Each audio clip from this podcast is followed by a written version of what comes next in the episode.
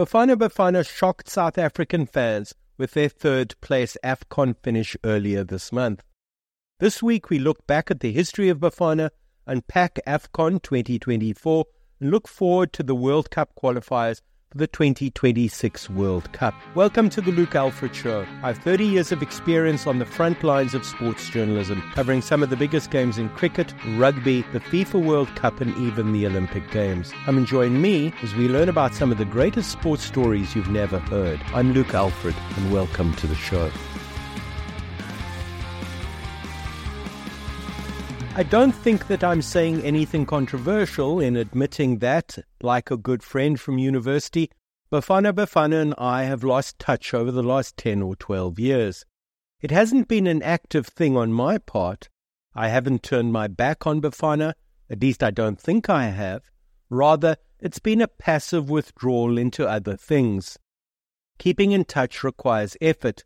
When occasionally we did get together, I realized we were running out of things to say. The failure to take a goal when it presented itself did become a conversational sticking point, I'll admit.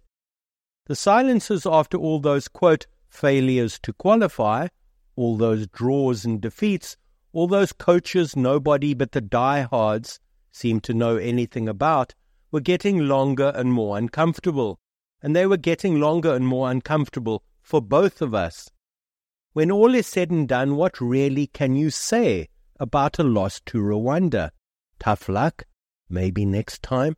Learn from your mistakes? Is a loss to Rwanda like a loss in the family? Should you treat it in the same way? Do you bake a lasagna and pull some frozen ciabatta out of the freezer, drive round, mumble your condolences, and get the hell out of there as soon as it's polite to do so? Truth to tell, I can't even pinpoint an exact date when we lost touch. There was drift, certainly, which, in the manner of these things, continued in its inexorable way without either party paying too much attention. Finally, Bafana and I lost each other so completely that we realized that we drifted completely apart. I've realized in losing touch that I can be as fickle and time harried and digitally swamped by cute animal videos as the next guy. So, yes, Bafana's underperforming ways, often in places I struggle to find on a map. Khartoum, certainly, but Bujumbura in Burundi, really, have finally encouraged me to begin my long walk. It hasn't been my long walk to freedom exactly, it's just been a long walk to other things. Now that I come to think of it, I should report that Bafana's underperforming ways in places I can find on a map probably influenced my withdrawal to an even greater degree. I know where Soccer City is. I'm a fellow who knows his Moses Mabhida Stadium. I can find Polokwane on the map. I've even visited Polokwane, voluntarily taking in its rich and varied splendors. This means that a dull home draw against sundry undistinguished opponents in Polokwane probably did more to influence my withdrawal than any away loss in a place I can't find on the map. This is scandalously unpatriotic, I know, a kind of moral offsides that is sure to have the legions of haters out there taking to social media to spread their bile. But one of the benefits of late middle age, and there aren't that many, I can tell you, other than perhaps the fleeting wisdom that manifests itself in knowing when to keep your mouth shut, is that you can finally admit to things that were once inadmissible and not feel guilty about it. Even better, you can be comfortable with that admission, which kind of adds an extra layer of pleasure to the admission in the first place. You can say, for example, that you like Dire Straits and think that their album Making Movies is one of undervalued musical accomplishment and lyrical thoughtfulness. You can say that you have a soft spot for rom coms, or waffles, or tending and watering the garden. You can surrender to the occasional bout of sentimentality. You can talk to small animals and birds and spend more time than is socially acceptable with your dogs. A flurry, here and there, of whimsy, as my friends never tire of telling me, is never far away. You can also say what you don't like now more strongly and confidently than ever. You don't like inconsiderate drivers or people who litter. You don't like, particularly don't like, Tom Cruise movies because Tom is a borderline psychotic let loose upon the world with a disturbingly crazy glint in his eye. Before I continue any longer, let me also draw attention to the late middle aged perils of drawing up lists of what you don't like, because without you even really noticing, things you don't like can creep up on you. Life can become a vessel for things you don't like, and your list can grow and grow.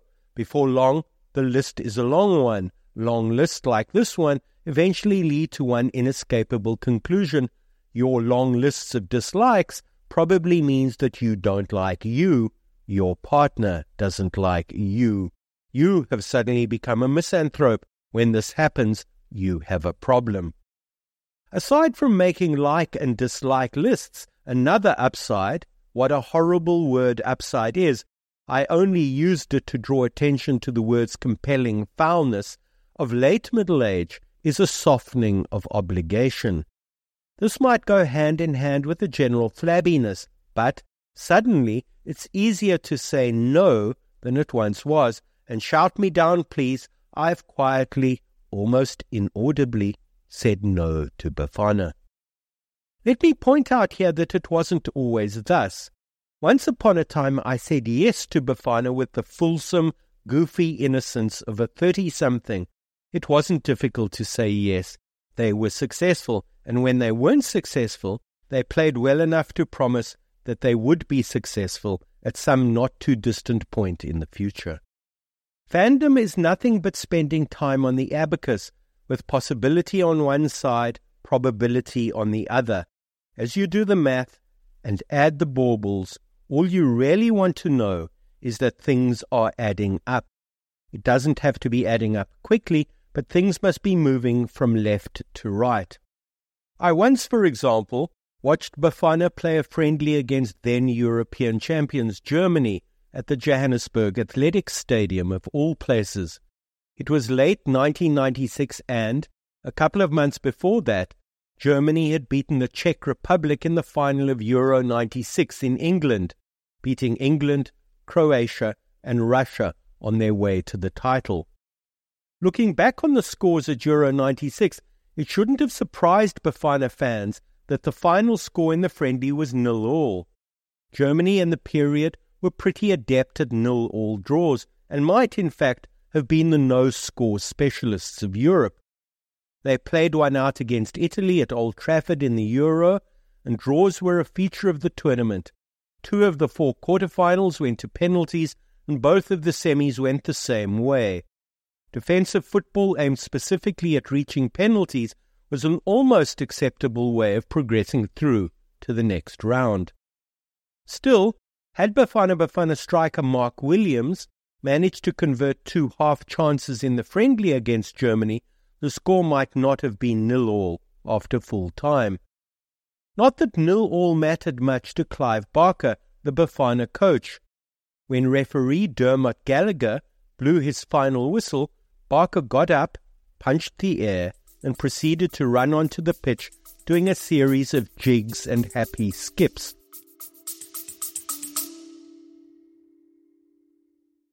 Forgive me while I interrupt a sports story to tell you about the Luke Alfred Show Patreon. As you may know, being a writer is not the most lucrative career choice. Please consider making a small donation to keep the show going at patreon.com forward slash the Luke Alfred Show. But for now, let's get back to the story. John Travolta it was not, but you forgave Barker his moment. Never has a nil-all draw been celebrated more wholeheartedly than it was celebrated that balmy night by the dog. Draws are interesting things. They allow for a degree of rhetorical latitude. Barker, shrewd man that he was, was never going to argue that Bafana deserved to lose. He was coach of the Continental Champions after all, and his team had places to go, as did he. So, predictably, Barker chose to give the impression that he understood this one as a Bafana win. I've been back to my 1996 scrapbooks, and in the match report I did after the Friday night game, he said, quote, I thought they were a bit flat at the back, and I thought they were a bit pedestrian as well. Clive was going to wring all the rhetorical mileage he could out of the draw, perhaps also taking advantage of the fact that because Germany's coach, Bertie Vogts, was talking through an interpreter, some of Barker's more iffy statements fell on literally deaf ears. And just in case you're wondering if Germany, in their post Euro fatigue, sent an understrength team to South Africa, let me assure you that they didn't.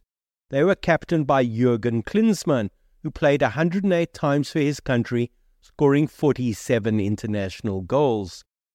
One of the sideshows of the match, I remember, was a running battle, often with studs high, between Andy Moller and Linda Mercedes Benz Buthelezi around the center circle an early exchange of recipes for glühwein over the festive season, it was not. But looking back, it was a forewarning that Bafana didn't score against Germany because scoring goals was to haunt them on and off like a bewitched six yard area for the next 30 or so years. It even haunted them to some degree, the 4 0 win against Namibia accepted, through the 2024 Africa Cup of Nations in the Ivory Coast, although they seemed to find a way to scrape through against Cape Verde and the Democratic Republic of Congo when it mattered most. Seemed to find a way is the operative phrase.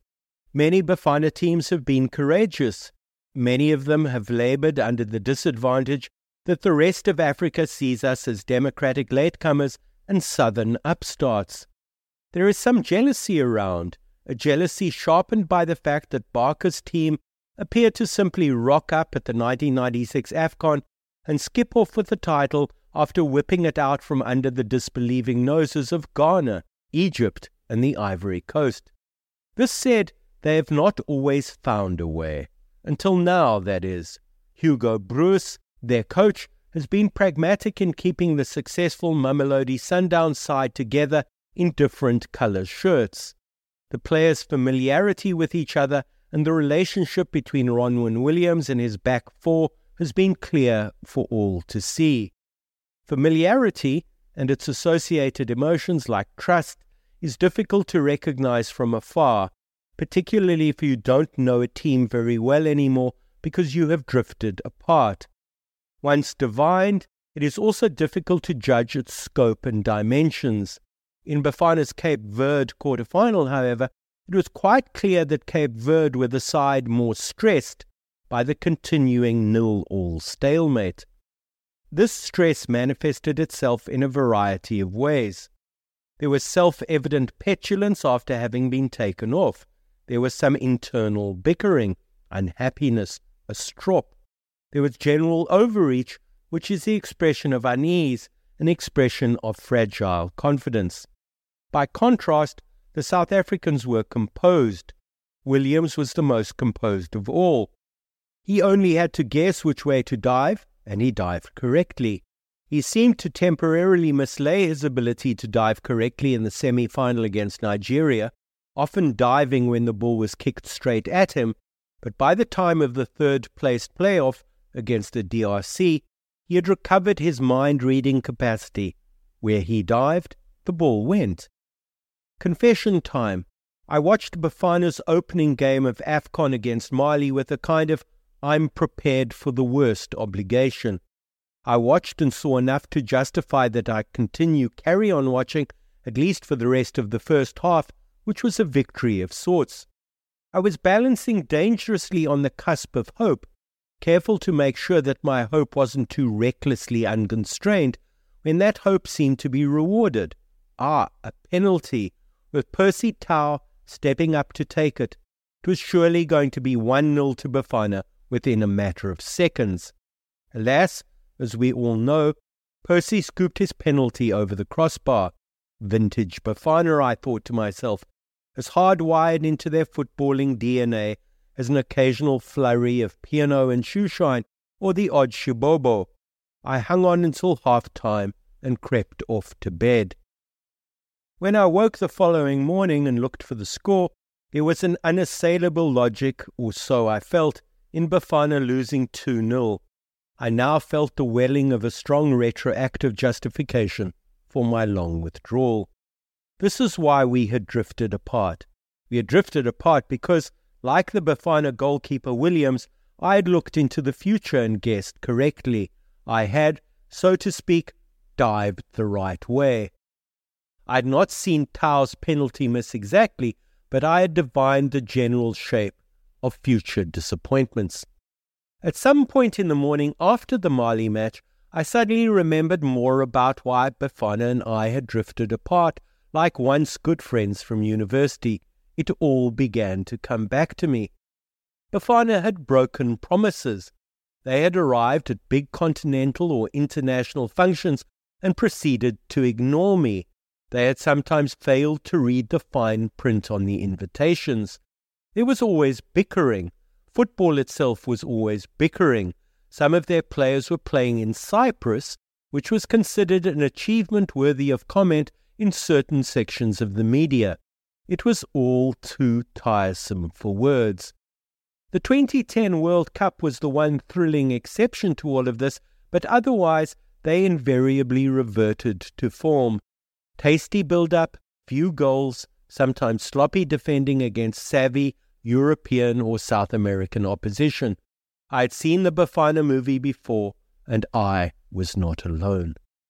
Consider this Benny McCarthy, with 31 international goals, is still Bafana's top all time scorer. He scored the last of these goals in a 2 1 friendly victory over Ghana at the Free State Stadium in October 2008. That's nearly 16 years ago.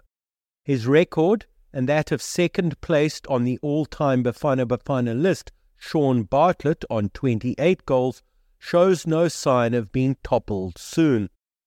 Which brings us to a discussion of Burnley's Lyle Foster, someone who does have the tasty habit of knocking in a goal now and again.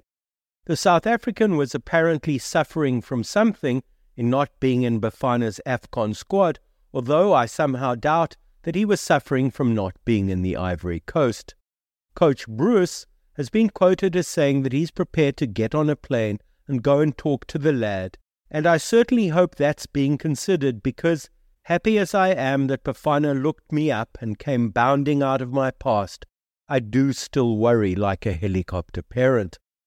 I worry about their incredible politeness in front of goals, as though there was a sudden unexpected bottleneck at the hotel buffet and five or six of them all said at about the same time, No, please, after you. Politeness and social etiquette have their place, being polite in front of goals in an AFCON quarterfinal is not one of these places. Rather, go for the corner with a firmly struck shot that avoids defenders and gives you the greatest chance of scoring or scoring from the rebound. Rocket science it is not. What else do I worry about? Well, I worry about the temporariness of our reconciliation. I've been burnt before, so I'm keeping something in reserve. You can understand that, can't you? I'm not hurling myself into this one with chocolates and roses and pledges of lifelong love just yet. I won't go out and buy the replica jersey just yet either, although which replica kit would I buy? I've always liked the green, the yellow, and the green and yellow, which are the colors I associate with Bafana. Some of the kits they wore in the Ivory Coast, I'm thinking of the pale grey one here, made them look like a team of goalkeepers, and who wants to be a keeper when you can be a striker?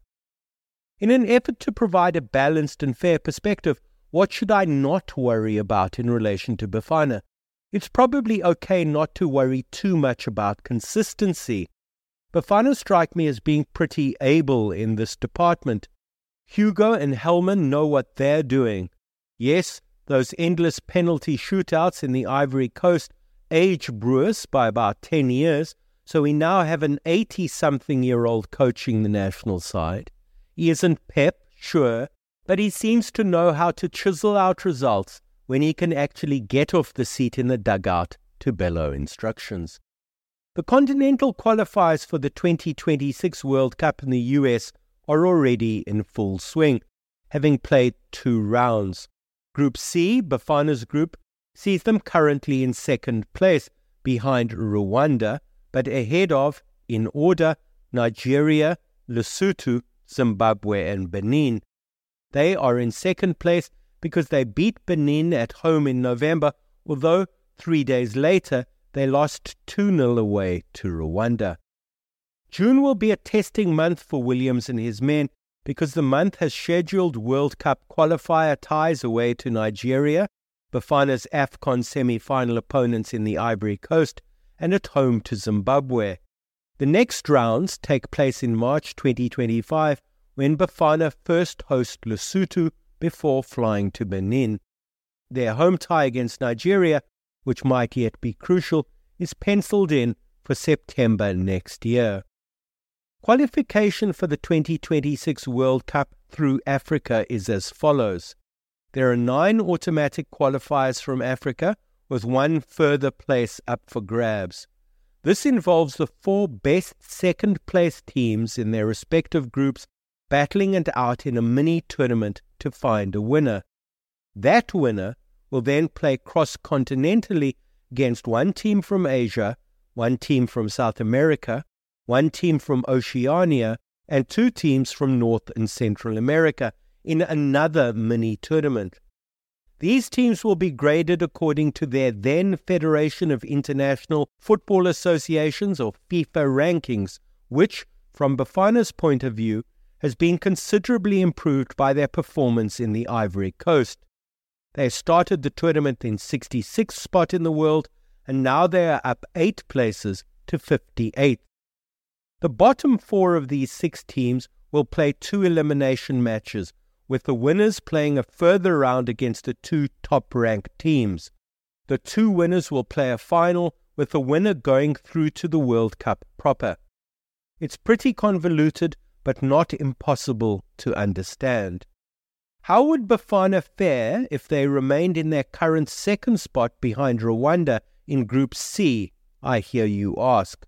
Not very well is the answer, which is because on three points they have the lowest number of points and worst goal difference of all nine second place teams in the nine World Cup qualifying groups across the continent. Above them, this is just designed to make you feel momentarily hopeless, are Botswana, Zambia, Sudan, Cape Verde, Mali, Burkina Faso, Equatorial Guinea, and Gabon. That should puncture the bubble of lingering post Ivory Coast euphoria for good, now shouldn't it? But let's not be too mean. Bafana are back, with their wonderful second round victory over Morocco being the highlight of their tournament for many. I won't forget Evidence Makgopa's composed left footed shot against Morocco for the opening goal in a hurry. Neither will I forget Teboho Mokoena's dizzy free kick to make it 2 0. The Bafana player of the tournament for me, though, was Khuliso Mudau, a slightly perverse choice given that he's a defender, admittedly. I was amazed to find that he's only played 11 times for Bafana because he gave the impression that he's played five or six times as many matches. He's so deft, so quick, so comfortable on the ball. I've read the rumours, so maybe he's off to Bournemouth or Burnley, I do hope that one of the things that comes from Bafana's bronze medal in the AFCON is that their players start being introduced to top English and European clubs. They are good enough, and by being there, they will become better, rather like Bafana themselves. If you enjoyed this episode of The Luke Alfred Show, please give me a five star rating. As an independent creator, this podcast is made possible through your support